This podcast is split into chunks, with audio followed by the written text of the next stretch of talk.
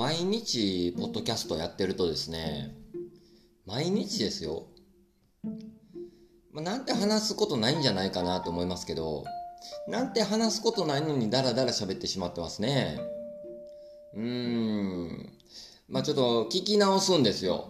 これまでのやつとか。一体自分は何を喋ってるんだと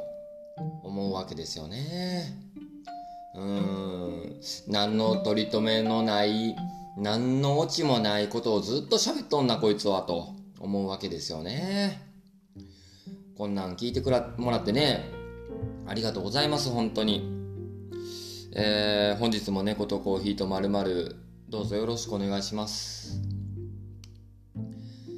というわけでですね、あの、本日も、えー、猫とコーヒーとまるまるあの、おはようございます。ね、こんにちは、こんばんは。皆さんいかがお過ごしですか？えー、本日も、あのー、ゆったりと始めていきたいと思います。今日のコーヒーはですね、あの、コロンビアのコーヒーを飲んでおります。うん。あの、このコロンビアはですね、実はあの、僕が、あの、UCC のコーヒーアカデミーにね、行った時に、あの、講師の人が、もうその場でもこう、焙煎をね、あの、どんなもんかっていうのをね、こう知ってもらうために、焙煎を実際にこう、見学させてもらったんですよ。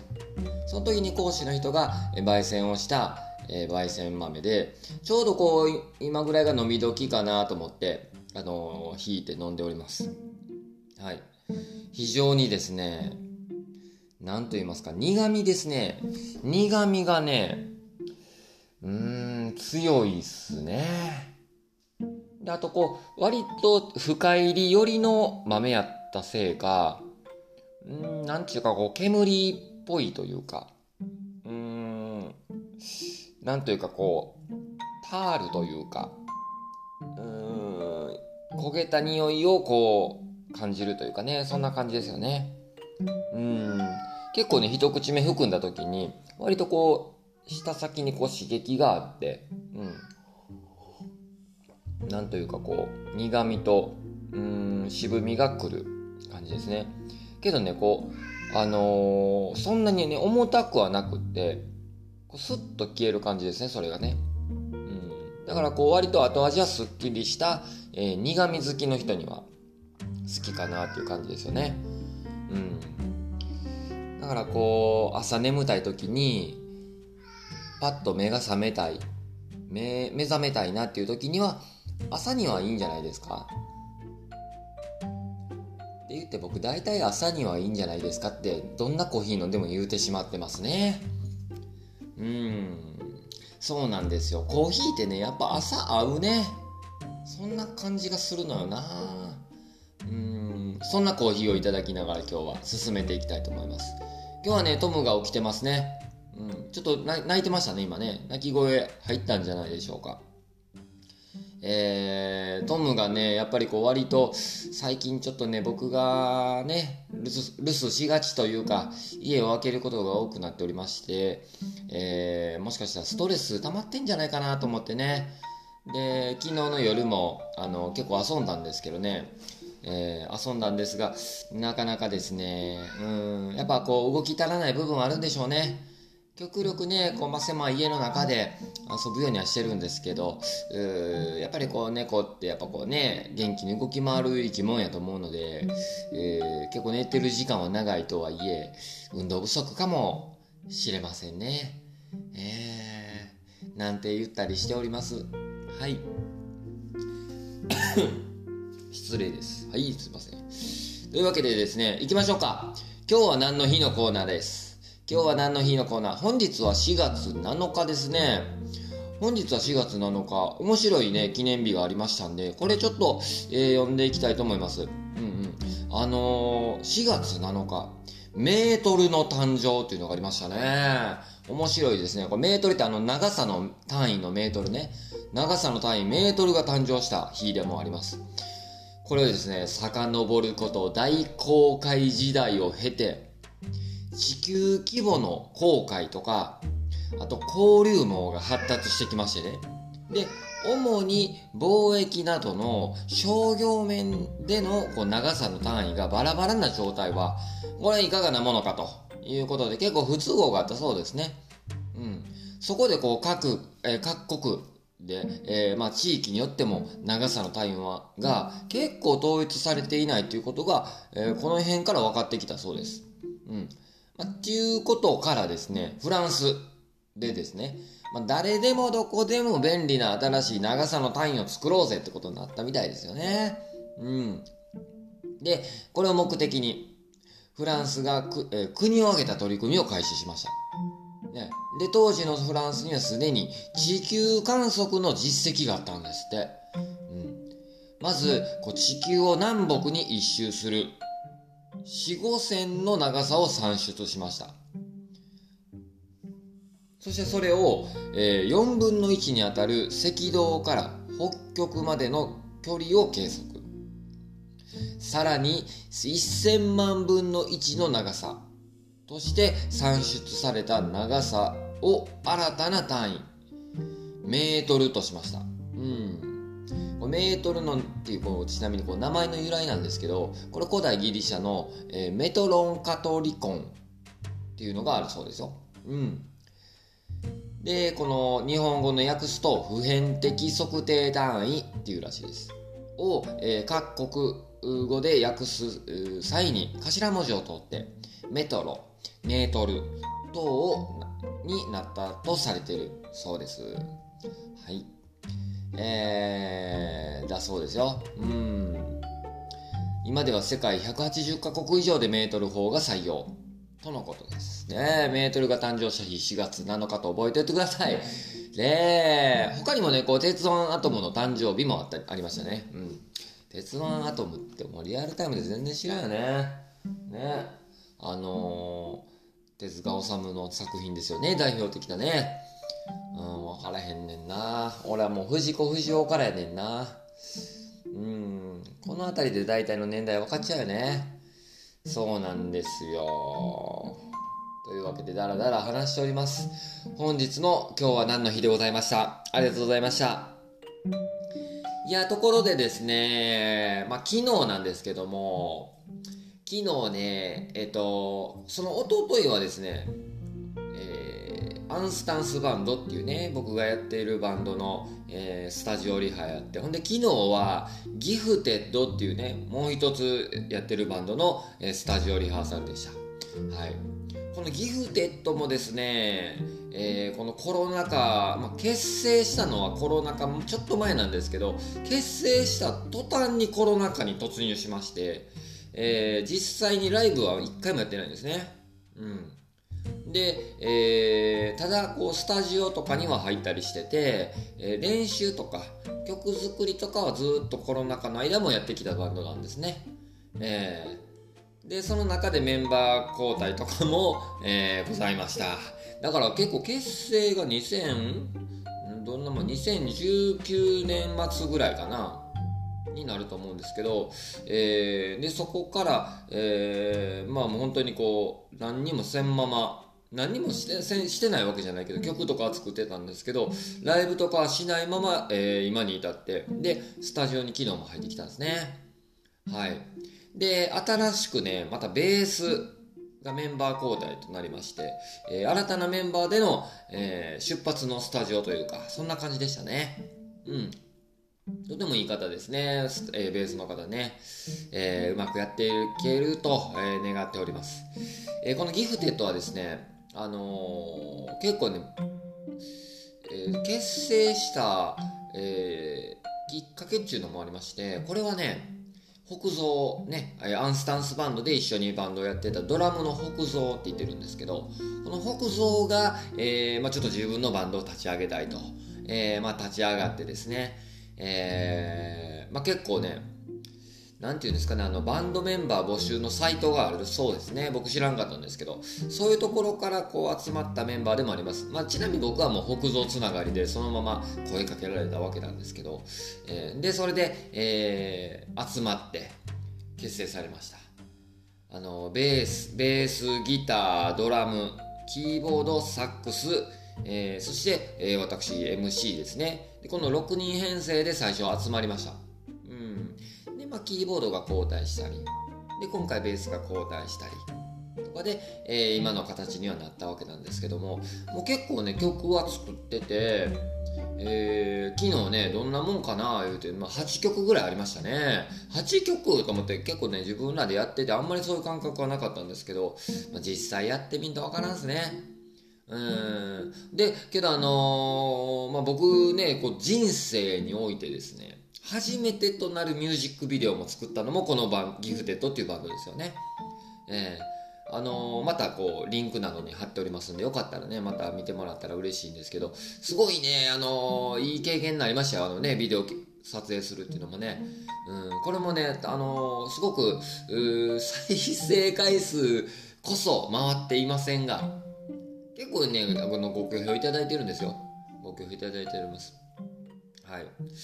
なのでね、えっ、ー、と、またね、こう、映像なんかも作っていきたいな、なんてみんなでも言っておりますね。活動としてはね、まあ、ライブが、今度ね、えーと、来月5月の29日の日曜日なんですけども、えー、これが大正タグボートっていうねなんかねあのおしゃれなねこう飲食店のこう複合施設みたいなとこがあるんですよ。そこで、えーまあ、ライブをさせていただくことが決まっております、まあ、2組でえー、2つのバンドであのやるんですけどこれはねもうイベントっていうよりかはそのタグボートの営業時間に、えーまあ、ちょっと演奏させてもらうっていうような、えー、感じです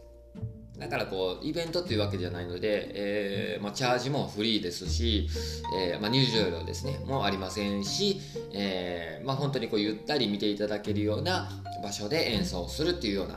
な流れになりそうですね。うん、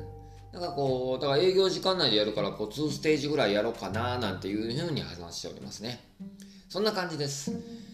でまああのー、ライブもそうなんですけど、えーと、どっちかっていうとですね、まあ、あのー、なんていうかな昔ね僕アンスタンスバンド、まあ、今もやってますけどその時とかは結構ブッキングイベントって言って、えー、ライブハウスとかクラブが主催するような、えー、イベントにね声かけてもらってで、えー、出させてもらうっていうことが多かったんですよ。うん。それはね本当にこう非常にこうたくさん、えー、ライブ組まれますし、えー、でこういろんなつながりもできるし、えー、でこうイベントにこうねしゅ、まあ、参加できて、まあ、楽しいっていうこうメリットもあるんですよ、うん、ただねデメリットもありましてねそういうブッキングイベントっていうのは。大体の場合がこうノルマがありますはいっていうバえー、イベントばっかり出てきましたね、これまでね。ただこのバンド、ギフテッドはですね、うーん、まあ、もうブッキングイベントはもうええかと、ね、言いながら、まあ自分たちでこうイベントを主催する側になって、うんと、楽しんでいこうぜっていうような、えー、スタイルでやらせていただくバンドになってますね。とはいえ、まだ何にもやってませんが、イベントね。うんまあ、っていうのがこう今度5月29日にやっていこうという風な流れになってますね。はい。これがまあギフテッドっていうバンドのまあちょまあ特徴というかスタイルになってますよね。えー、でまああと、えー、ストリートライブとかもちょっとやっていけたらなあなんて言ってますがそんな言うてる中でまたコロナ禍にね突入しましたんで、えー、とはいえねプロミュージシャンでも何でもございませんのでうんみんなそれぞれ社会人でもあるんでねそこはもうちょっとこう時代の流れを見ながらになる なるとは思うんですけど、うん、なんて言うてやっておりますね。で、昨日はね、あのー、まあ、ちょっとこう、新しいメンバーも入って、でのスタジオでもあったんで、えー、少しね、こう、まあ、練習がてらやっていきましたけども、スタジオで主に僕ね、やっぱりこうスタジオってこう密封されたこうねもちろんこう防音の効いた、えー、部屋にもなるのでやっぱこう2時間で場合によっては3時間とかスタジオ入るわけですよね。うん。だからこう割とみんなこうもちろんこうごご時世柄というか。もうマスクをしてねスタジオ入ってるわけですよ。でましてや僕なんてこうラップするわけなんでやっぱこうマスクしてラップするんですよ。これねラップしつつマスクしながらっちゅうのもなかなかきつくって。えー、っとね何がきついかというと息継ぎの時ね、割とこうマイクで音は拾うんですよ。マスクしながら声も拾って全然その音を聞く分には問題ないんですけどする側にとってはですね息継ぎの時ですよね。マスクしてる状態してない状態とでは空気の入る量が全然違うわけですよ。だからこういつもより酸素量少ない状態でラップをするというか、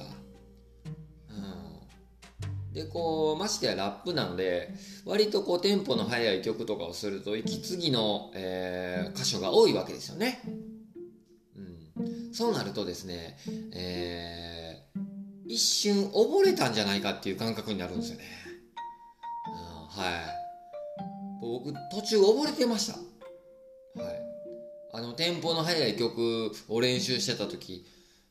ちょっと溺れてましたね。何回も言いますけど。はい。だからちょっとね、うん、マスクしながらラップっていうのもなかなか辛いですね。うん、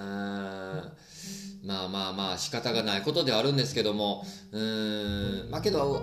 もしかしたら心肺機能とかがね、こうこれで鍛えられるんじゃないかななんて期待してますけど、この辺どうなんですかね、検証結果。もう、ぼちぼちね、そういう誰か研究している人がおりそうですけどね、もしかしたらあるかもしれませんね。うん、マスクしながらとえー、してないのとではちょっとこう心肺機能への負担が違うからやっぱりこうねあのどうやろ部活動とかしている人たちとか体力ついてんじゃないかなとかね。勝手に想像してますけど。ね勝手なこと言えませんけどね。まあそんなんだったですね。うん。昨日のスタジオね。そうなんですよまあそうやってね、おととい、昨日と、えー、2日連続で、まあちょっとスタジオ入っててですね、まあ夜、もちろんね、夜集まりますんで、夜やったんでね、なかなかこう夜っていうのはですね、トムタイムなんですよ。はい。トムタイムっていうのはこう、トムがね、こう活発に動き出す時間ですね、僕の飼ってる猫がね。その時にちょっとなかなかこう遊んでやれなかったっていうのはですね、やっぱここはちょっと多少ストレス溜まってんじゃないかなってね、えー、猫バカでしょうか、そんな風に思うわけですよ。うん。ちょっとね、遊んでやったりでもしてるんですけども、えー、ストレス溜まってるね。なんでかっていうと、あのー、急に、あのー、発作かなっていうぐらい急にダッシュしだしたりね、夜中してましたね。あれ自分でも体動かしとこうと思うんかな。うん、急にダッシュするんですよ。1往復ぐらいダッシュして休憩してね。休憩してたらほんで急にまた走り出してね。どういう感情やねんと思ってるんですけどまあストレス溜まってんかな。うん。まあ遊んでやるようにしますねこの辺はね。そうなんですよ。ねっていう感じでしたね昨日はね。うん。いやなかなかですねこれ毎日ポッドキャスト。うん。話題になかなかねあのーちょっと難しい部分はあるんですけど、昨日もね、話そうと思ったまま、あの、終わってしまったんですけど、お便りね、行きましょうか。お便りコーナーありがとうございます。お便りありがとうございます。ちょっとすいません。お便り出しますんで、ちょっとお待ちくださいね。これね、出るお便りがございます。ございまして、えー、少々お待ちくださいね。まあ、こう、ありがたいですよね。お便りいただくっていうのもね、本当に。あのーこれがあるからこそ、えー、まあこう、ポッドキャストね、楽しめるってなもんですよ、僕もね。えー、いただきました。和歌山県ラジオネーム、混沌としたコントさん、ありがとう !2 回目やね、混沌としたコント。ねありがとうございます。えー、じゃあ読ませていただきます。ターボーイさん、こんにちは。どうも、おはようございます。ね。えー、お便り採用いただきありがとうございます。えー、ステッカーも届きましたということで、ありがとうございます。と届きましたか？よかったです。えー、ステッカーはここぞという時に使おうと思いますので、貼らずに取っておいております。皆さんはどういう時にステッカーを、えー、使ったり、えー、どういうところに貼ったりするのでしょうか？え迷い迷いながらも、え使え使えずに、えそっと手帳にしまっている日々でございます。とありました。そうですよね。ここはけどどうなんでしょうね。僕も迷ってんすよ。ステッカー作ったのはいいものの、みんなどこに貼るんやろうと思ってね。僕はあの、ほんまにノートパソコンの中の表側に貼っちゃいましたけど、うーん、ね、みんなどうしてんやろね。なんかこう、見てると冷蔵庫に、こう、ね、多分マグネットかな？マグネットとかにちょっと貼ってくれたりとか、つけたりとかねしてくれてるの見たりしますしうんあと電柱に貼ってるやつおったぞ。電柱に貼ってるやつおったな。あれやめてやめときやあれな。あの見た人なんやこれって思うだけやからな。まああ猫丸やと思ってくれたら嬉しいけど。なあうん。あとキックボードの足元に貼ってるやつもおったな。キックボードの足元に貼ったら踏んでまうやろ？な、踏んで踏んで傷んでなんか擦れてしまうやん、あれ。トムを踏んでるみたいな感じになってまうわ、あれ。やめてな、でも。なあ、ほんまにみんなどこ貼ってるんでしょうね。いやいや、ちょっとあの、お便り続きありますんでね、ちょっと読みますね。えー、猫丸を聞くことで、えー、コーヒーについて学ばせてもらっています。ありがとうございます。それは良かったですよね。質問です。コーヒー豆をひく道具がないので、コーヒーをお店で買うときに、お店で豆をひいてもらっています。やっぱり、ひく道具を買って、お家で豆をひく方が良いのでしょうか？とありました。ありがとうございます。質問。コントンとしたコント。ありがとう。そうですよね。質問としては、これね、たまに質問、えー、この、この手の質問いただくんですよ。あのー、普通に普段ね、コーヒー飲んでるねんって話した時に、あ、いいねみたいな話になって、で、けどコーヒー興味あるんやけど、道具がないねんって、あのー、言うんよね、みんなね。これ、混沌としたことさん。これ道具なくても大丈夫。大丈夫よ。うん。あのまあ、例えば、今まで通りお店で引いてもらって、で引いてもらってね。でこの引いたやつをまあハンドドリップとかで多分入れてるんかな今は。けどねこれドリッパーとかあの例えばえっ、ー、とねポットとかサーバーとかそういうコーヒーの道具全くなかったとしてもコーヒー飲めますから大丈夫です。これねどうやるかというとえっ、ー、とお店で豆引いてもらうじゃないですか。でそれをうんそうですねえっ、と、まあ、例えば、えー、50g でしょうか。まあ、30g ぐらいがいいんかな。20、30g ぐらいを、えっ、ー、と、ティー、ティーパックあるじゃないですか。あのー、麦茶とかこす時の。あのティーパックに、こう、コーヒーの粉を入れてね。で、えー、急須とかに入れて、で、お湯を注ぐんですよ。で、4分ほど漬け込んで、えー、飲むっっていうこともできます。はい。これ全然あのそういう飲み方をしている漬け込みの、ね、新手法というやり方でありますんで、えー、それでもいいしね、うん、そういうやり方でもいいと思うし。で、えー、ある人はですねこうティーパックに入れてで、えー、ちょっとしたこう鍋に入れ漬け込んでで沸かして飲んでる人もいました、うん、けどこれでもね味わい方は若干変わると思うんですよ。ハンドドリップで入れるやり方と。ね。うん、だから多少は味の感じ方は違えど豆のと、えー、特性っていうのは大体ほぼほぼ同じぐらいかなって、えー、思います、うん、ただそのあの口に入った時の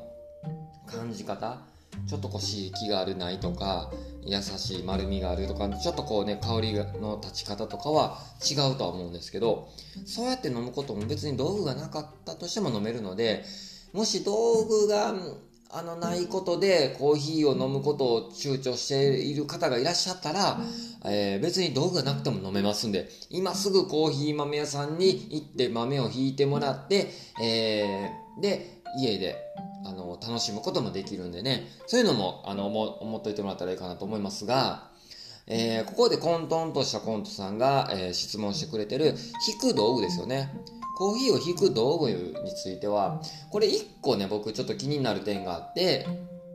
えっと、お店で引いてもらうじゃないですか。お店で引いてもらったら、豆っていうのは、こう、引いた段階で、えっ、とね、劣化が進みますよね。で、まあ、もちろんこう焙煎した段階でも劣化は進んでいくんですけど、えー、一番ですねこうフレグランスと言いましてこう香り立つのが引いた時が一番香り高いんですよでその状態で、えー、まあ、袋詰めとかにしてたとしてもですね、えー、風味が少しずつ損なわれていくらしいですね大体まあ1週間ぐらいではもう多分え香りが失われるとは言われているので1週間程度で飲みきれるのであれば、えー、道具なくてもいいかもしれないですね。うん、1週間で飲みきれないっていうことであれば非常にこう豆の、えー、鮮度がもったいないなっていうふうにも感じるので、えー、買ってで豆の状態でで空気を抜いてでこう乾燥乾燥というかこうほんまは冷凍庫とかに冷やしておくといいそうですけどね。ジップロックみたいなやつに詰めといて。ね。でそれでつどつど飲む分だけ出して引いてって飲むといいらしいんですけどね。そうやってこう保存しとくといいそうですけど、まあ、っていうもし、えー、飲みきれないのであれば、えー、できればこう豆を引く機械道具を買ってもいいかもしれません。ちなみに道具ってこう手動式のこうねえー、回してハンドルを回してこう引くタイプのものもあれば電動のものもあるので、えー、まあ、自分に合ったものを選ぶといいと思うんですけど僕はもうね最初手動でやってたんですよ。手動でやってたらなんかこうそれっぽいじゃないですか。なんとなく。でガリガリしたこのあの感触も音も好きやし最初こう手動でやってたけどあれね、一回一回毎日飲むにしてはね、なかなかの作業なんですよ。うん、結構力も使うしね。で、割とめんどくさいなって感じてきて、もう電動のもの買っちゃいましたけど、えー、で、まあそれを買えば、引き目とかもね、自由にこう選べるし、えー、もう何しろワンタッチでね、一瞬で弾けますんで、いいと思いますね。うん。ただこう電動のものを買う時の注意点としては僕一回失敗しましたけど安いやつ買ったんですよ。プロペラ式って言われるね。安いやつ買ったんですけどそれはねほんまに超高速でプロペラが回転するのでああれ超高速で回るものっていうのはなかなかその時に熱を、えー、発生して、えー、それでこう豆の風味が失われる場合もあるのであんまりおすすめできへんですね。で、引き目もなかなか調整しにくいし。だからちょっとこう、できればもし余裕があれば、ちょっとええもん買ってってください。こうグラインダーって呼ばれる機械についてはね。まあ、手動のものはそんなに、うん、早く回せないと思うので、まあまあ大体引き目も調整できるし、めんどくさくないよっていうんであれば、えー、手動のやつ買ってもいいかと思います。そういった答えですかね。コントンとしたコントさん、ありがとう。またステッカー送らせていただきますね。またそして引き続き、えー、猫丸を、うん、ご愛聴ください。よろしくお願いします。ありがとうございました。いやー、お便り嬉しいですね。ねというわけで、あの、皆さんからもまたね、まだまだまだ、あの、お便りを募集しております。あのー、ぜひね、えっ、ー、と、気軽に送っていただけたらいいかなと思います。あの、今のところ、あの、宛先としては各 SNS の DM からって言ってるんやけど、これまたお便りのプラットフォームっていうかこう宛先作った方がええよなきっとな。これやろうかなと思いながらなかなかできてないんやけど送りにくいかな。まあけどただただ人気ないのかなだけ感じてるんやけど。まあ、えー、どうしてもこう DM とかやと誰が送ってるかとか大体わかるじゃないですか、ね、だからちょっと送りにくい部分もあるのかな。まあ考えすぎか。なことはないな。うん。まあ、というわけで、あの、お便りね、あの、募集しておりますので、また、あの、何なり送ってください。ぜひね。えー、あと先インスタでもいいし、ツイッターでもいいので、またまたお待ちしております。送っていただいた方全員には、猫丸オリジナルステッカーを全員にプレゼントしております。はい。というわけで、お届けしてまいりました、猫とコーヒーとまるまる。あっちゅう間に30分だらだら過ぎていきましたが、えー、またそんな感じで聞いていただけたら嬉しいね。嬉しいよね。というわけで、あの、本日も、えー、よろしくお願いします。あのー、今日は、えー、木曜日か。な。ヤングジャンプの発売日な。まあ、あのー、一週間の真ん中、ね、えー、週末に向けて、なんとかここ乗り越えていこう、みんなな。というわけで、本日も猫とコーヒーとまるまる最後まで聞いていただいてありがとうございました。それではまた、聞いてくれよな。